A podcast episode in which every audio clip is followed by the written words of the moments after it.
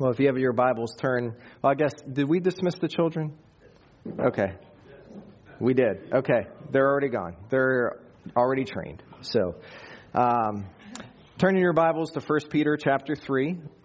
Uh, we're going to be continuing our, our study in, in 1 Peter. And as you turn there, I just want to encourage you and, and thank you for being a praying church. Um, as you know, uh, with the various prayer requests that came out this week, uh, some of our folks have experienced loss and uh, just uh, I know uh, they're grateful for your, your prayers and faithfulness in praying for them uh, during this time. Um, so there was a pastor who was building a wooden trellis in his backyard, and he was out there with all of the tools and things that you need to build such a thing. And there was a neighbor boy that came by, and he was just kind of standing off to the side, kind of watching what was going on. He didn't say anything to the pastor as he was working. Um, and, and the pastor didn't know why he was there. He was, he was uninvited, but he figured, you know, maybe as I work, he'll pick up some skills and as he's watching me. And uh, maybe eventually he'll go away. But he didn't. The more he kept working, the more the boy kept staring and wouldn't go away. Finally, the preacher put down his hammer and he said, So, are you trying to get some tips on gardening or woodworking or any kind of skills that you see me doing? And the little boy said, Nope, I'm just waiting to hear what a preacher says when he hits his nail with a hammer.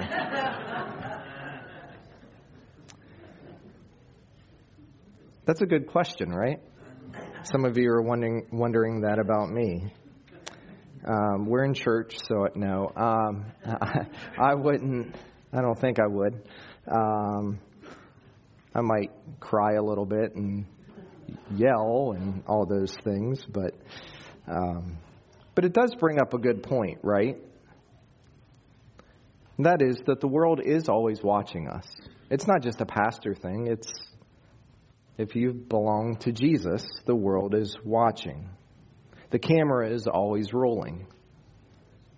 When you let people know that you love and follow Jesus, there's a certain scrutiny that comes from an unbelieving world because they're watching you thinking, okay, so what are you going to do? Not just when you hit your thumb with a hammer, but when you are going through a difficult time or when there's a challenging, challenging situation that you're facing, or when you get bad news, or when you are hearing that a situation isn't working out for good. How will you respond to that? People really are trying to figure out what we are really all about. This isn't a new thought in 1 Peter, what we're going to talk about this morning. We've been looking at examples, especially in chapter 2, of how a world that does not follow Jesus will often see how we respond to them, especially in the midst of difficulty.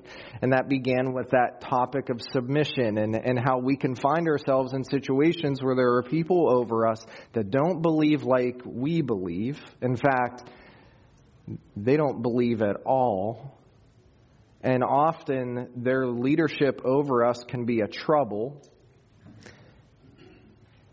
and so, what was Peter's message? To submit. But not just submission for the sake of submission. His bigger challenge was to put on the heart of Christ and pursue that which builds up and doesn't tear down. Be like Jesus and not fight and argue and not feel like you have to defend for the sake of your comfort and safety. See, even in a fallen world, for the most part, one of the things that we see is that, for the most part, the world does respond to kindness. When we put on the heart of Christ, which we know that kindness is, is one of the fruits of the Spirit, the world will respond well to that. I see it often in the world that I live in, just observing. But I see it every time I get my license renewed. When I go to the DMV. How many of you, anyone work in the DMV? Before I go too far in this illustration. Uh, I might get flagged on YouTube or something.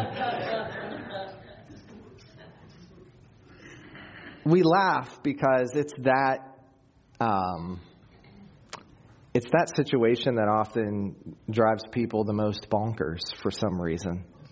I mean, you're sitting there, you get your number, and you, you just kind of like are waiting for whatever you need, getting your license picture retaken or whatever. And, and, and, and I just observe people come in and out, and just the, the frustration on the faces of the workers and the people there, and you kind of hear the conversations because it's all one big kind of common area where people will come in to do something and they'll say and the worker will say well you didn't bring the right documents. And then there's this back and forth. And sometimes it's not very kind in what is said and done.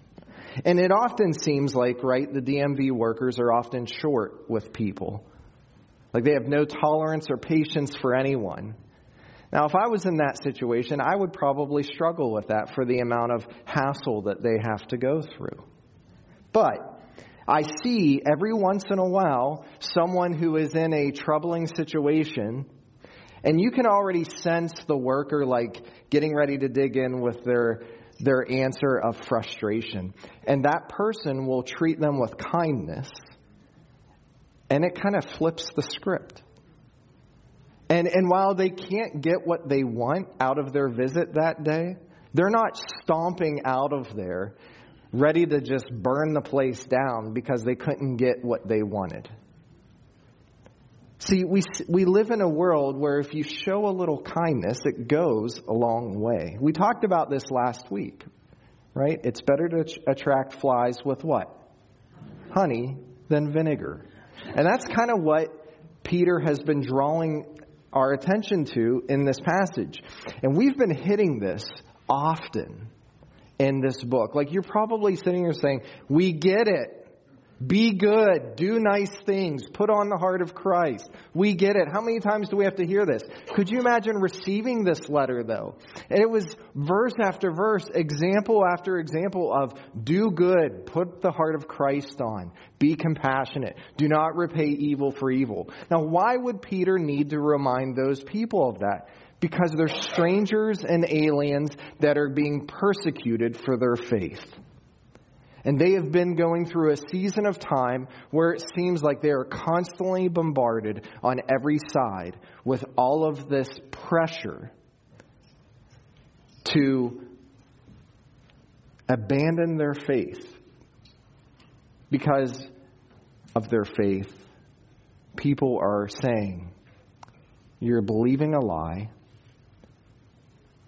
and what you believe we don't agree with. And they're feeling this personal tension inside of what it means, what the cost is to follow Christ. And Peter says, hang in there. Understand the greater picture. Understand the bigger moment of what God is doing as He uses you as His example of sacrificial love and faithfulness. If you're able to show a tender hearted, loving, non retaliatory response, it can go a long way in the interactions that you have in a fallen world. Peter even goes so far to say, even if it is their fault, put the heart of Christ on. And isn't that where it's most difficult? Like, I can understand if I mess up. And then, you know, through the process of conviction and confession and, and realizing, okay, I need to own up to what I need to own up to. But then there are those moments where you seem to be doing the right thing in God's eyes, and it's met with slander and harassment and persecution and trouble, and you think, what is this about? Peter says, put on the heart of Christ, even in those moments where it doesn't seem fair. So, what happens when we put on the heart of Christ and it's met with hostility? What happens when you are seeking to be kind and it is met with rudeness or slander? You know, we, we've often used the phrase, kill them with kindness, thinking by our behavior, by our actions, we'll show people the love of Christ. And we sang in our last song, Make Me a Blessing, right? The second verse of that song says, as we go out trying to be a blessing, that we go with the gospel. But what happens when we are being kind to people, being loving to people, trying to engage people and show them a right example of following Jesus, and they look at us and say, You're a fool.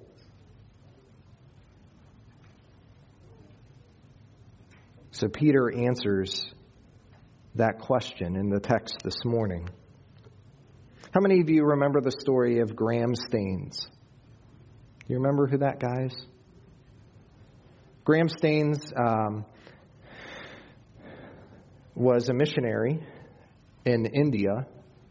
He primarily worked with lepers, uh, him and his wife and their family.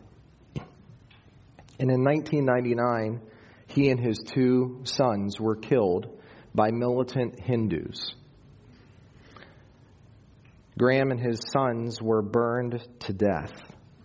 They were ministering in a camp in the jungles of India, and in the middle of the night, these militant Hindus came to the camp where they were ministering and sought to disrupt the work that was going on at the camp. Work that was being done for the sake of the gospel. The radical men set fire to the jeep that Graham and his children were sleeping in that evening because there was nowhere for them to sleep and the three of them were burned alive. After the fire had cooled, they discovered Graham's arms surrounding his boys to kind of shelter them. The simple reason they died is because they were Christians. That's it. They were there doing good for the sake of the gospel pouring their lives into the people of India and met the ultimate act of suffering for the sake of Christ. So, what happens when you're doing good and it's met with hostility? Now, you know, what's hard for us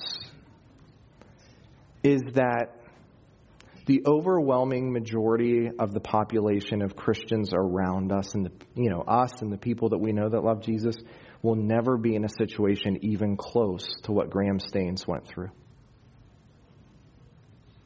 The kind of persecution that certain Christians are facing today for loving and following Jesus, the kind where literally their lives are on the line, we're likely to never even get close to that kind of persecution. And it can be hard for us to read passages like this because these believers were living in a situation where, in a way, their lives were on the line. They were living in a Roman world where their Lord wasn't Caesar, it was Jesus, and they were being persecuted for their faith. Their lives were on the line. For us, persecution looks a lot different. Suffering for Jesus looks a lot different today than it does for some people. You know, we, I, I think one of the biggest forms of persecution that we can face today in our culture that begins to take on a form of the kind of persecution that they're facing is, you know, we're, we're living in a cancel culture. You know, if you, if you stand up for what is right for Jesus Christ, if you believe what the Bible says is true, right? If you actually take these words for what they are, as the living Word of God, there is more and more pressure put on by the outside world that if you don't fall into line into their mold, then you're going to get canceled and just removed from culture. And it's, it's happening all around us in different ways. So, what happens when we are facing suffering for the sake of Jesus? So, let's read the text together. I want to read to you uh, verses 13 through 17. This is what Peter says, and more importantly, this is the Word of God. So God is speaking. We read, Who is there to harm you if you prove zealous for what is good? But even if you should suffer for the sake of righteousness, you are blessed. And do not fear their intimidation, and do not be troubled. But sanctify Christ as Lord in your hearts, always being ready to make a defense to everyone who asks you to give an account for the hope that is in you, yet with gentleness and reverence. And keep a good conscience, so that in the thing in which you are slandered, those who revile your good behavior in Christ will be put to shame. For it is better, if God should will it, that you suffer for doing what is right rather than for doing what is wrong. So notice what Peter says in verse 13 first. He says, for the most part, that doing the right thing does not bring trouble. He says, Who is there to harm you if you prove zealous for what is good? He asks a rhetorical question that really doesn't need an answer because we know what it's like to live in a world where, even amongst fallen people, if you do something good, it's usually not met with trouble. Being kind goes a long way. It really does. Remember how verse 12 ended.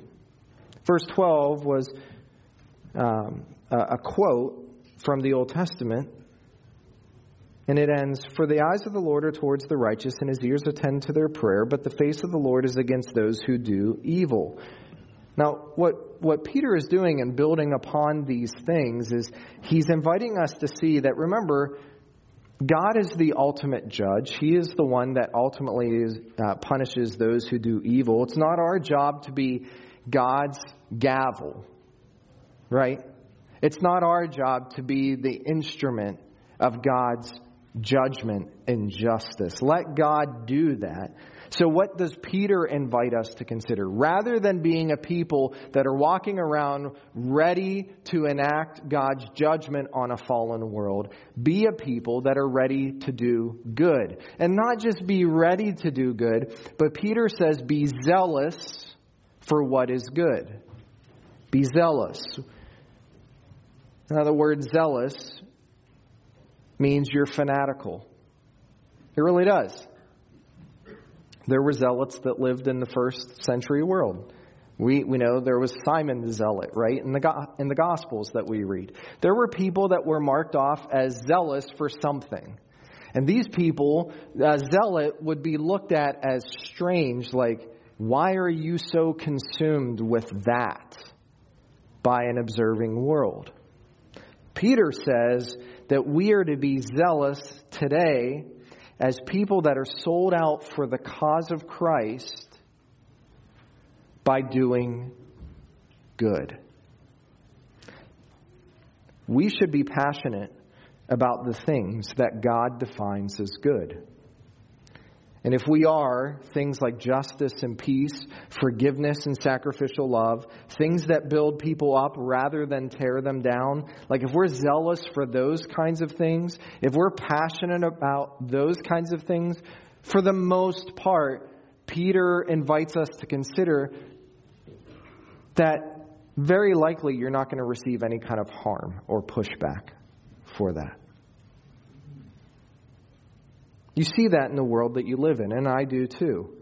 When churches reach out to their communities that are de- devastated by a natural disaster, and, and, they're you know on the front lines of of feeding people and, and, and clothing people and providing shelter for people and all those good works. They're zealous for good works.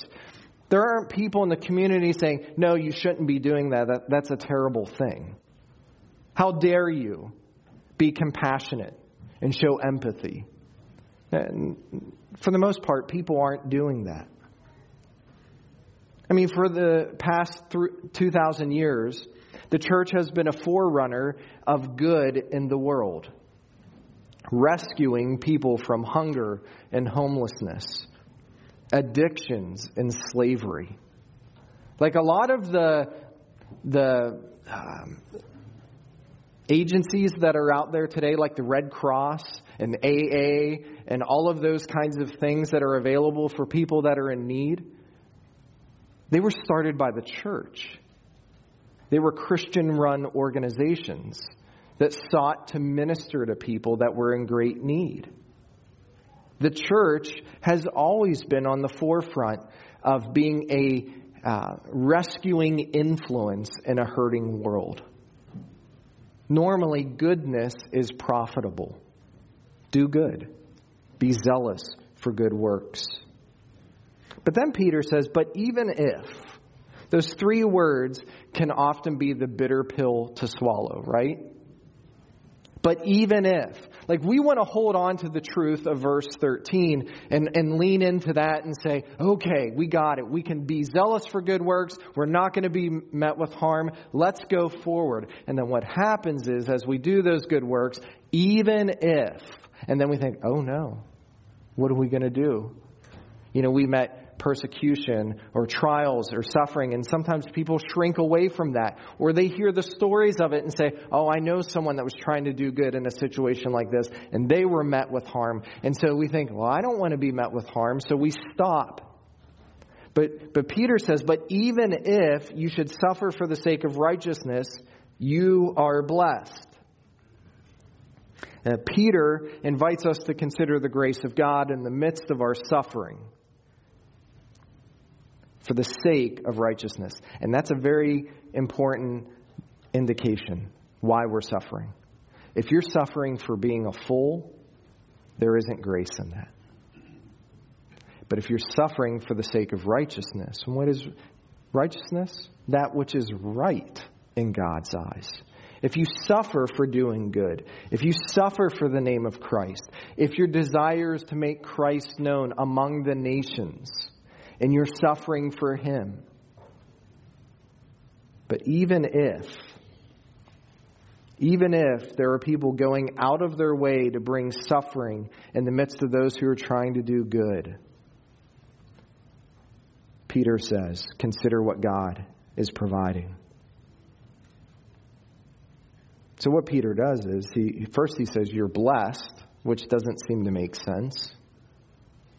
Doesn't seem like a blessing when we're suffering, right? How many of you are excited in the midst of suffering? And say, Thank you, God, for this pain that I'm going through.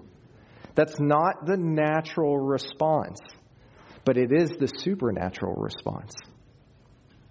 It is the Holy Spirit in you response. To understand that God is working a plan that is far greater than what we can see with our eyes or plan with our minds. So sometimes people are going to go out of their way to bring harm to us. And so what Peter does is he invites us to consider one of the prophets in the Old Testament. And in verse 14, we, we have a quote here from Isaiah chapter 8. And do not fear their intimidation, and do not be troubled. You know, Peter just kind of tucks that in as a supporting argument for what he says about when you're suffering for what is good, you're going to be blessed. And do not fear their intimidation and do not be troubled. He invites us to consider the example of Isaiah, the prophet. See, in Isaiah chapter 8, we, we see this prophet who's being called by God to bring a stern warning to the nation of Israel, that God's own people. He was called by God to warn them of impending trouble and doom if they continued to follow their own way. And see, what was happening in Isaiah 8 is that Isaiah's prophetic ministry wasn't met with trumpets and declarations of, Thank you, Isaiah, for calling us out of the darkness. We are so grateful that you are here calling us back. No, the people of Israel were hearing Isaiah's message and they were like, You're a fool. We are not listening to you. And Isaiah was going through a season in his prophetic ministry where he was struggling to understand and, and, and remember, like, God, am I doing the right thing? He was beginning to doubt his own call in ministry. He was meeting persecution and suffering, and he was wondering, should I keep doing this? And so God is speaking here in Isaiah 8 and he reminds Isaiah to press in. And do not fear their intimidation and do not be troubled by what you are facing. God promised to take care of Isaiah, and God did. And as we read the rest of the book of Isaiah, we know that God that Isaiah was faithful to God and what he continued to do for the sake of the Lord. Isaiah was preserved in his calling by God. And when it was time, and this is what we also need to remember, Isaiah died a martyr's death. He eventually did die for being a mouthpiece for God. He's included in uh, Hebrews chapter 11 in the hall of faith as people that trusted God and served Him.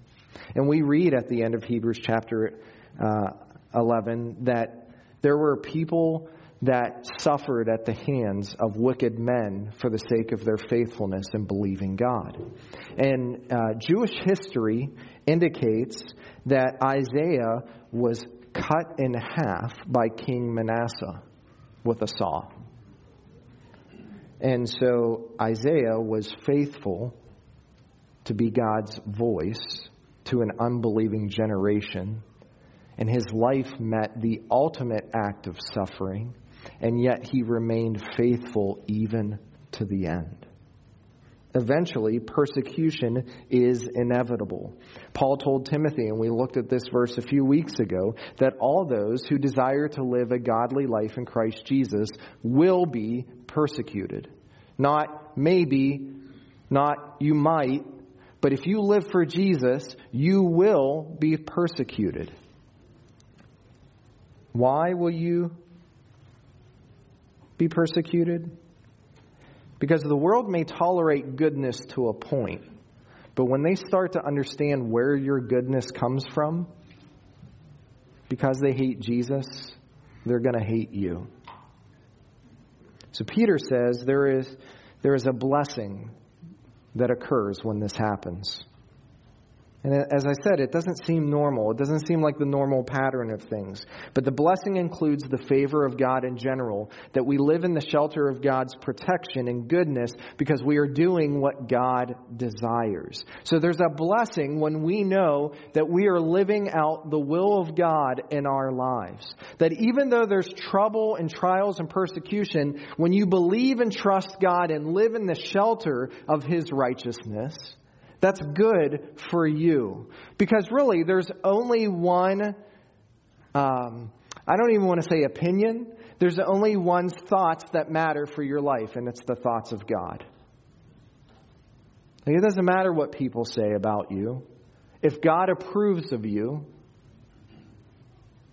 He is honored, and you are blessed.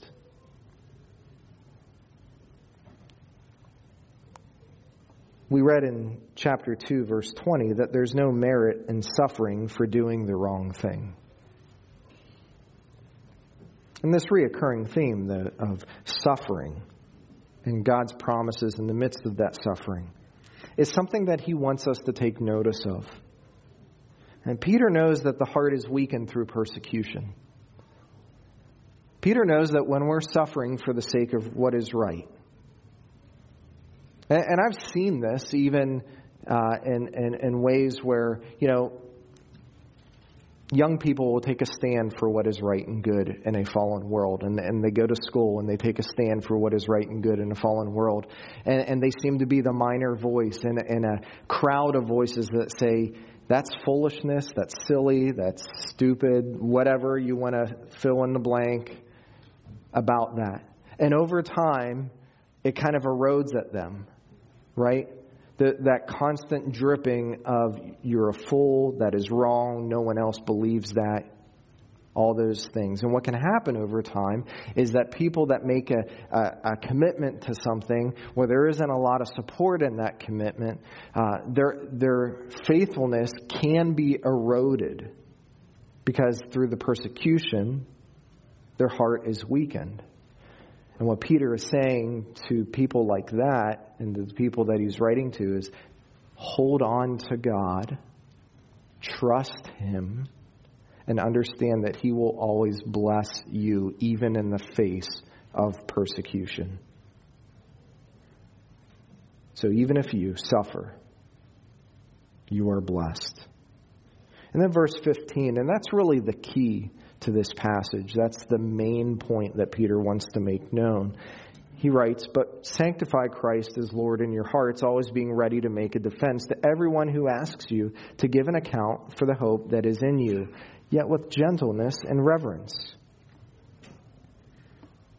Peter says, Don't fear, don't be afraid in times of persecution, but he says, Sanctify Christ as Lord in your hearts. Now, to sanctify means to set apart. When Jesus is Lord of our life, the expectation is that we would treat him as so. Do you see that? Okay, so when if Jesus is Lord and Savior, if he's the one that we've gone to as the king who rescues the sinner, if we believe that Christ is the king of everything, he is the sovereign Lord, what Peter is saying is if we believe that and confess that, then we should live it out. We should sanctify Christ.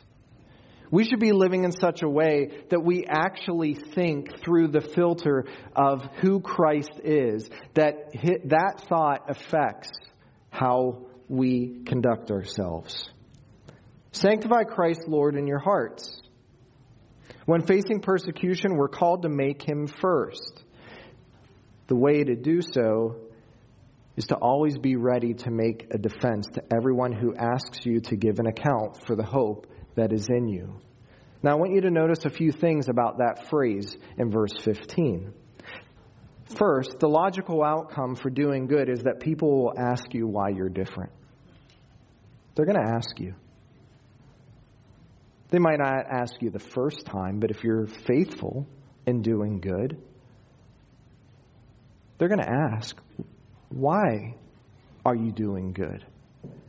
Why aren't you like everyone else, giving into the noise of complaining and frustration and bitterness? Why do you keep rising up in the midst of trouble? The question is inevitable.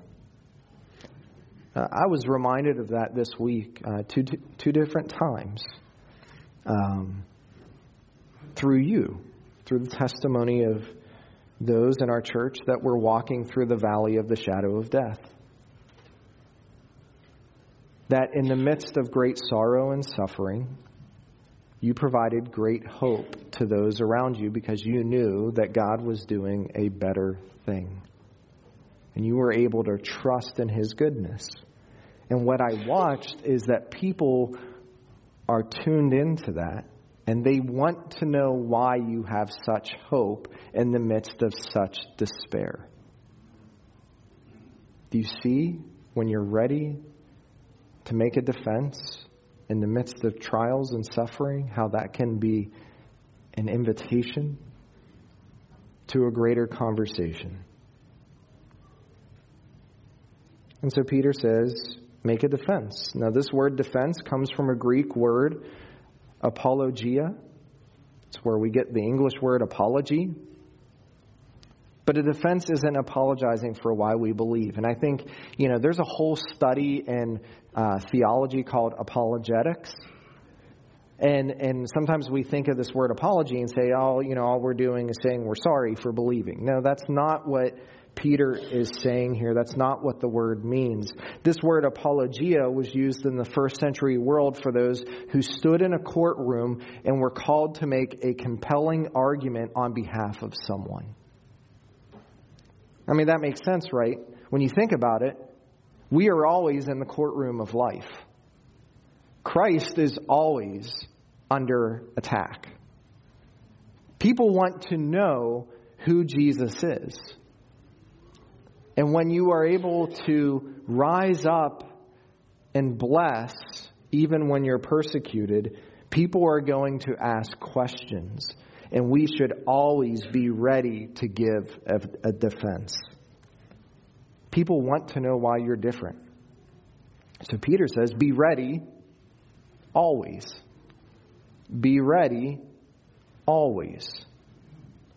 Not only is the question inevitable, but we give an account for our hope, not our ability to endure. We're not giving an account of how good and strong we are to dig in in the midst of persecution. It's not about us. Peter says that as we get ready to give a defense of the hope that is in us, we point people to the true hope, not in our ability. And who is our hope? The King of Kings and Lord of Lords, who conquered death and the grave, who is victorious over a fallen world, who holds all things together in his hands and is working his purposes out for his glory. There is an expectation that we understand that Christ is the reason we are able to stand. Brothers and sisters, we have hope, and we should always be ready to give a defense of that hope. We have a living hope. He's not a dead hope. He's not in a grave somewhere. He's alive. He is on the throne at the right hand of the Father. He is coming again with victory and power to make all things right in this world. Brothers and sisters, you have a living hope. When you are living in a world that is crashing down around you and people are looking at you like you are insane for believing in a resurrected man, you have hope. Give an account for that hope. Give a defense for who Jesus is. Help people to know why you are able to hold yourself together when everything else is falling apart. You have hope. But Peter adds two conditions to that hope. Two attitudes, really. Do so with gentleness and reverence. So, the, so let me just start with reverence. I know it's the second one, but just so you understand, reverence means our attitude towards God. That our answer would rightly understand who He is as the Lord of the universe when we give an answer for the hope that is in us with reverence, that means we're actually taking very seriously the call to speak on behalf of God for the hope that we have. That we're not just kind of like blindly going through and say, you know, I, I think Jesus loves me and I, I guess he loves you too. Like it's not just the, these kind of like vague, casual answers. Because we revere God and we know that His truth sets the heart free, we should know God's truth well enough to be able to give an accurate defense for the hope that we have. That means we should be a student of Scripture and know theology. And you might say, I thought that's your job, Pastor. You teach us theology. Okay, I can teach you, but you are to put it in your hearts because good theology leads to good living. And as we live well in a fallen world, we should understand why we're living well in a fallen world. And it's found in the Word of God. And so we should be able to defend accurately, out of our reverence for God, the hope that we have. But Peter also says, do it with gentleness. Do it with gentleness. Gentleness is our attitude towards those that are asking about the hope. Listen, I've heard people make a defense before. Um, before someone, a defense for Jesus, and they come across as delicate as a grenade being thrown. Do it in gentleness. Gentleness means being meek, but meekness is not being a doormat. It means that you seek the best for the person that is asking the questions. You're not just trying to prove them wrong. And you're not trying to blast them away in judgment. You're seeking, with God's truth, to invite them into the grace of God and the gospel so that their hearts could be turned over for the sake of Christ and His grace. Do it with reverence and gentleness.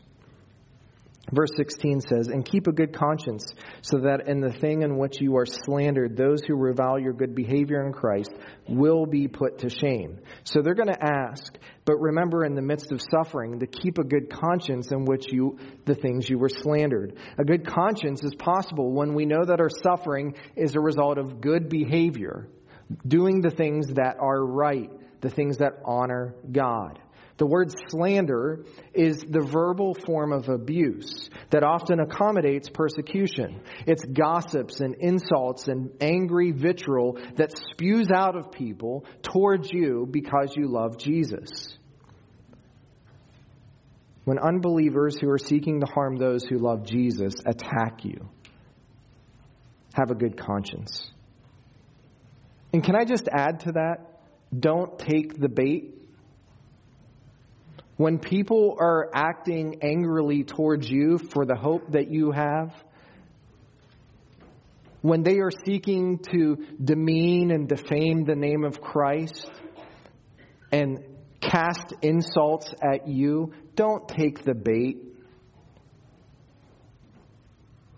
Don't feel like, oh, well, this is now my turn to bring God's judgment upon them. Get out of the way of yourself. Shine the light on Christ.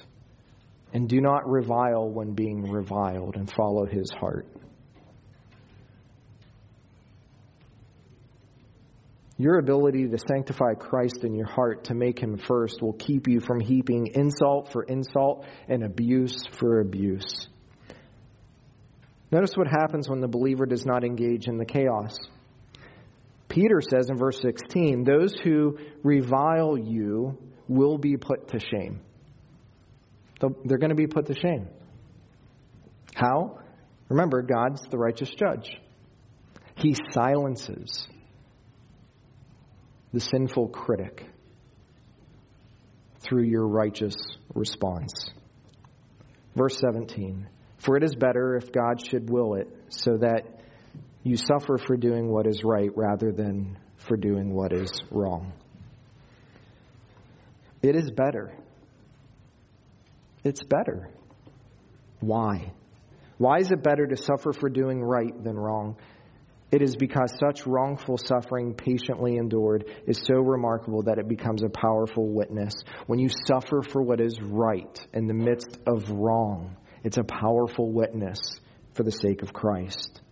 In this way, we follow the example of Christ who endured unjust sufferings for our salvation.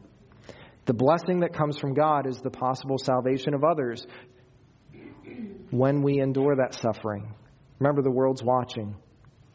Now, I want you to notice something else in verse 17. I didn't read it um, in, just a second ago, but in verse 17 we read, For it is better if God should will it. That, that phrase, if God should will it. This reminds me that my pain is not an accident. My suffering for Him is not an accident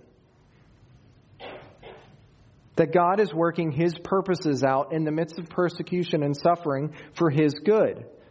See, there is a sovereign God that is over his children. And we need to understand and rest in that.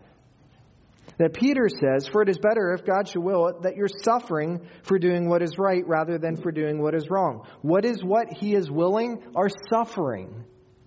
And you might say, But Shouldn't God just make everything great for us and easy and good and fine?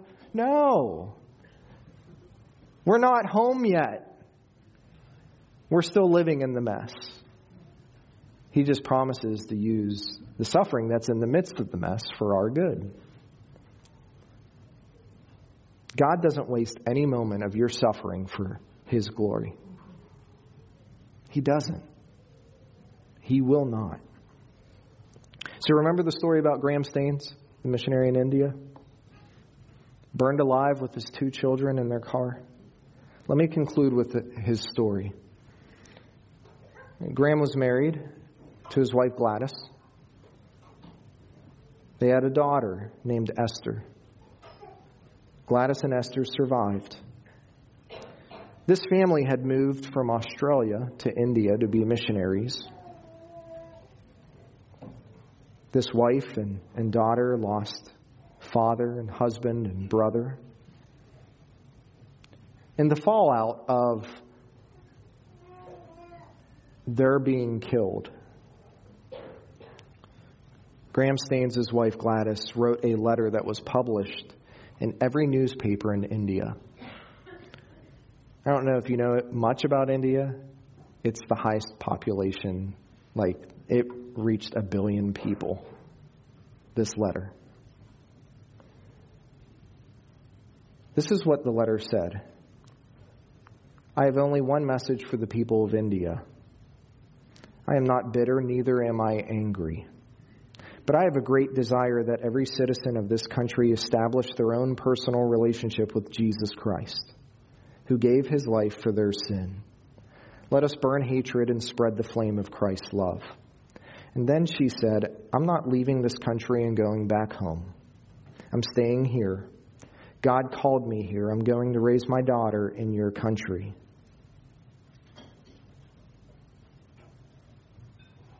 Talk about a response, right? What it means to respond well in a bad situation, terrible situation. It's not just a pastor hitting his thumb with a hammer. Can you respond with love, forgiveness, and grace? What a powerful testimony. Church, I pray that your hearts would remain steadfast to the hope that you have. The hope that you have is the hope that you need, and it's all you ever need. Keep your eyes on Jesus. Witness for him in the world. And don't back down. Don't shrink away. Embrace it as an opportunity to be blessed by God and to make much of him. And trust him for what he will do through your life. Let's pray.